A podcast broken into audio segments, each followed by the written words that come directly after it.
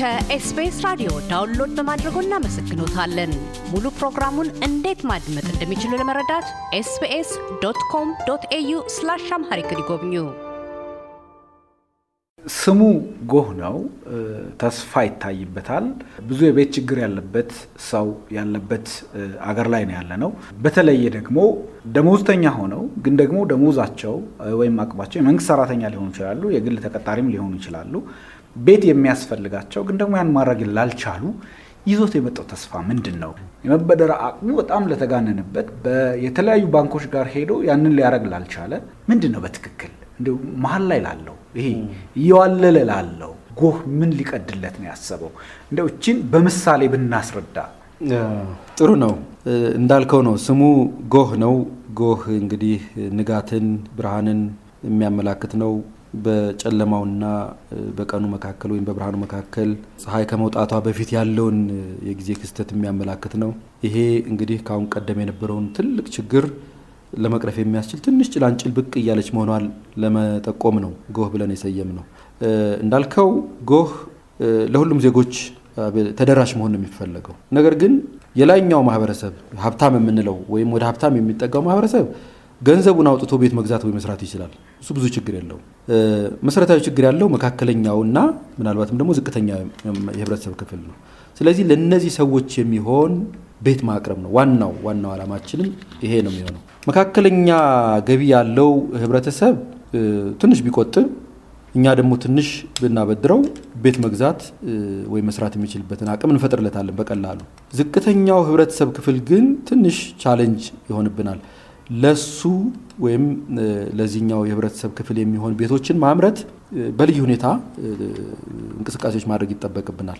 ይሄ የሚሆነው ለምሳሌ በምሳሌ ያስደግፈ ተናገር ስላልከኝ አሁን ባለንበት ሁኔታ ከግለሰቦች ወይም ከሪል ስቴት አልሚዎች ቤት ልግዛ ቢል 5 ሚሊዮን 6 ሚሊዮን ብር ወይም ከዛ በላይ አስፈላጊ ሊሆን ይችላል። ይሄ ዝቅተኛው ደሞዝተኛው ደግሞ 2 ሚሊዮን 3 ሚሊዮን እንኳን አውጥቶ ቤት መግዛት በጣም ከባድ ነው የሚሆነው። ስለዚህ በዚህ አቅሙ ቤት መግዛት እንዲችል ቤቶቹ ለዚህ ማህበረሰብ ክፍል በልዩ ሁኔታ ዲዛይን ተደርገው መሰራት መቻል አለባቸው። መሬቱም ወይ ከሊዝ ነፃ በሆነ መንገድ ወይም በዝቅተኛ ዋጋ መገኘት መቻል አለበት። የግብዓት ሁኔታዎችም ለምሳሌ ሲሚንቶ፣ ብረት የመሳሰሉትም በልዩ ሁኔታ መደጎም መቻል አለባቸው። በእንዲህ አይነት ድጎማ ዋጋውን በዝቅተኛ ደረጃ እንዲሰራ ማድረግና ቤቶቹ ለዚህኛው ለዝቅተኛው የማህበረሰብ ክፍል ተደራሽ እንዲሆኑ በሱ አቅም የተሰሩ እንዲሆኑ ማድረግን ይጠይቃል።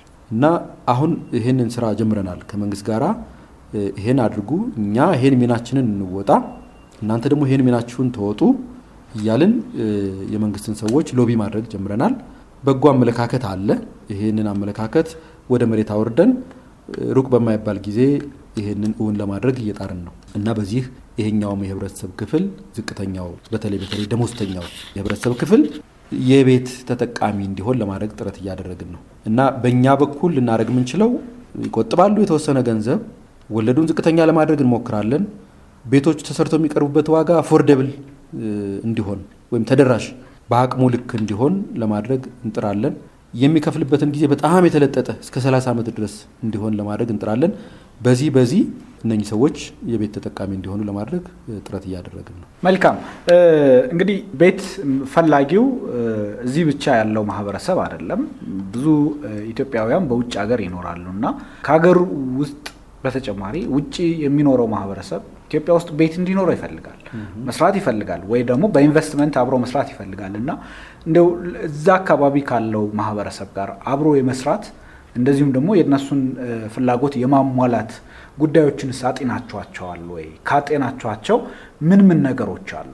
አዎ፣ በውጭ የሚኖሩ ኢትዮጵያውያን ኢትዮጵያዊ ዜግነት ይኖራቸው ወይም የሌላ ሀገር ዜግነት ይውሰዱ፣ ሁለቱም በኩል ደረጃ እንደ ኢትዮጵያዊ ኮንሲደር ይደረጋሉ በኢትዮጵያ መንግስትም። እና እነዚህ ሰዎች ሀገራቸው ቤት እንዲኖራቸው እንፈልጋለን። ይሄንን ማድረግ የሚችሉበትን እድልክ ኢትዮጵያዊ እንደሚያደርገው ምናልባትም በተለየ ሁኔታ ይቻላል አመቻችተንላቸዋል። ምንድነው ልዩ ሁኔታ አምለው?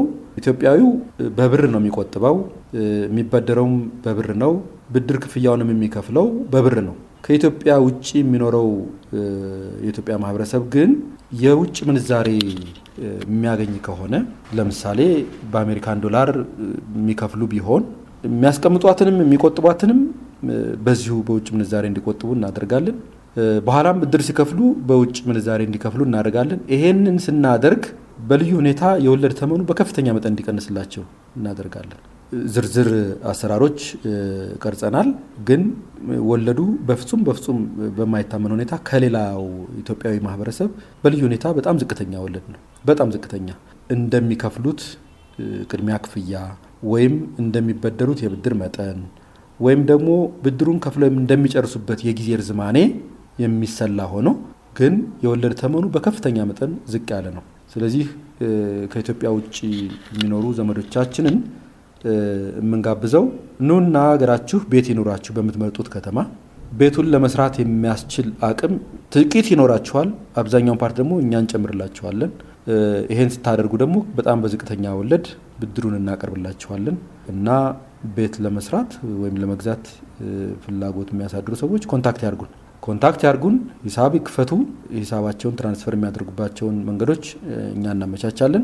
በዛ መልክ እዚህ ሀገር ወይ ራሳቸው ይኖሩበታል፣ አንድ ቀን ሀገራቸው መግባታቸው አይቀርም ይሆናል፣ ወይ ዘመዶቻቸው ይኖርባቸዋል። ሚጦር እናት አባት ያለው ሰው አይጠፋም። ወይም እህት ወንድም ይኖራል። ያም ካልሆነ አከራይተው ተጨማሪ ገቢ ያገኙበታል።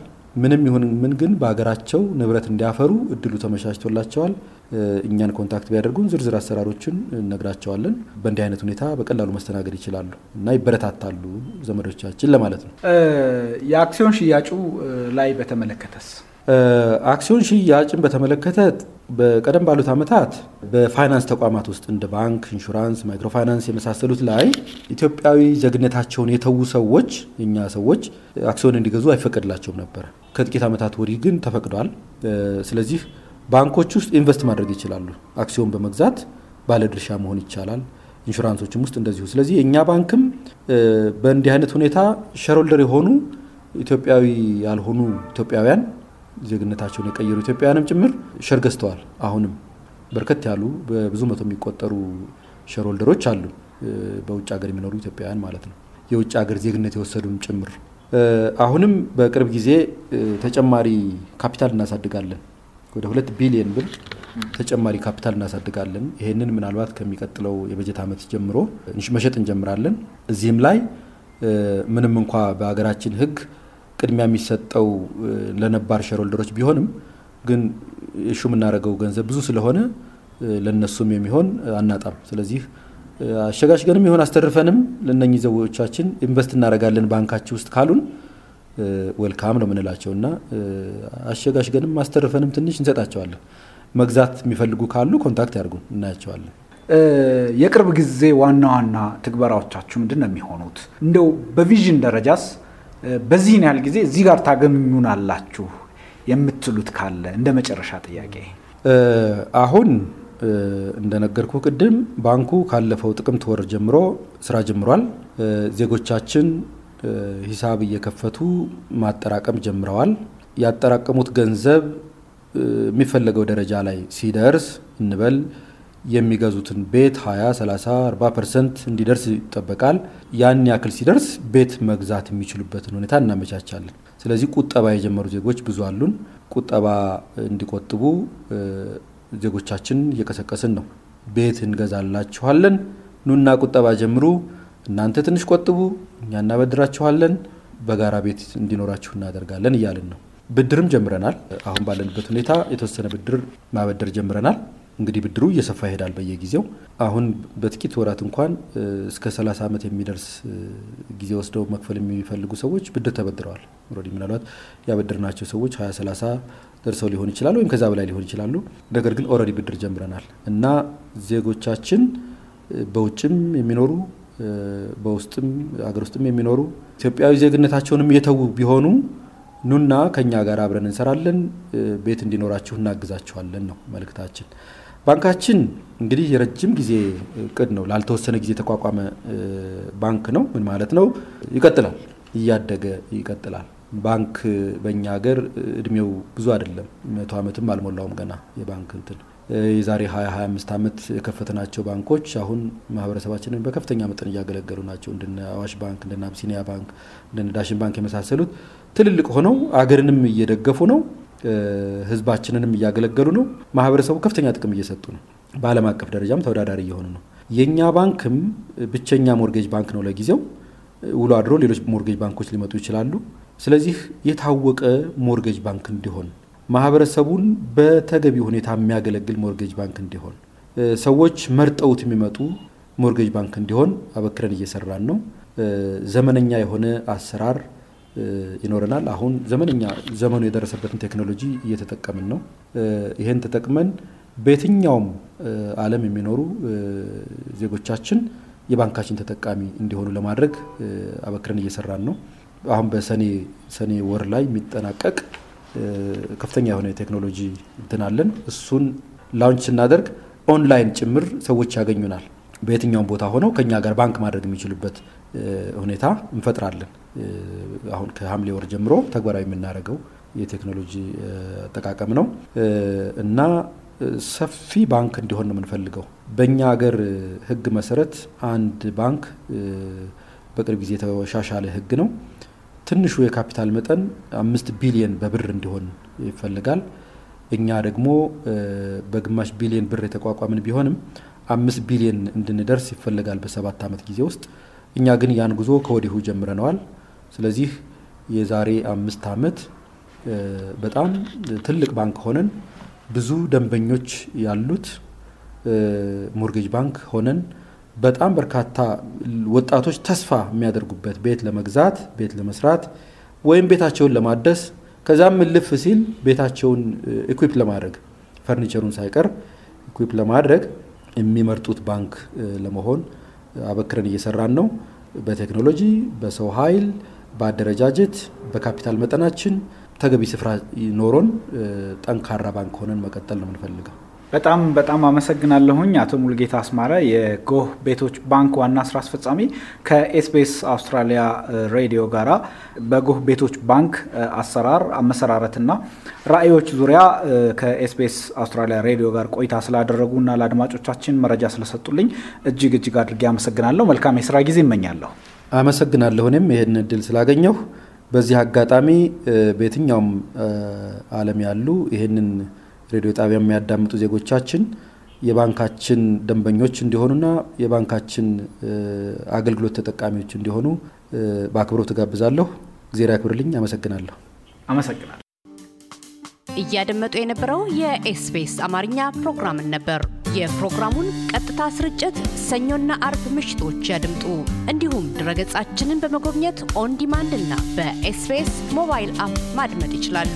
ድረገጻችንን sbs.com.au/amharican ይጎብኙ።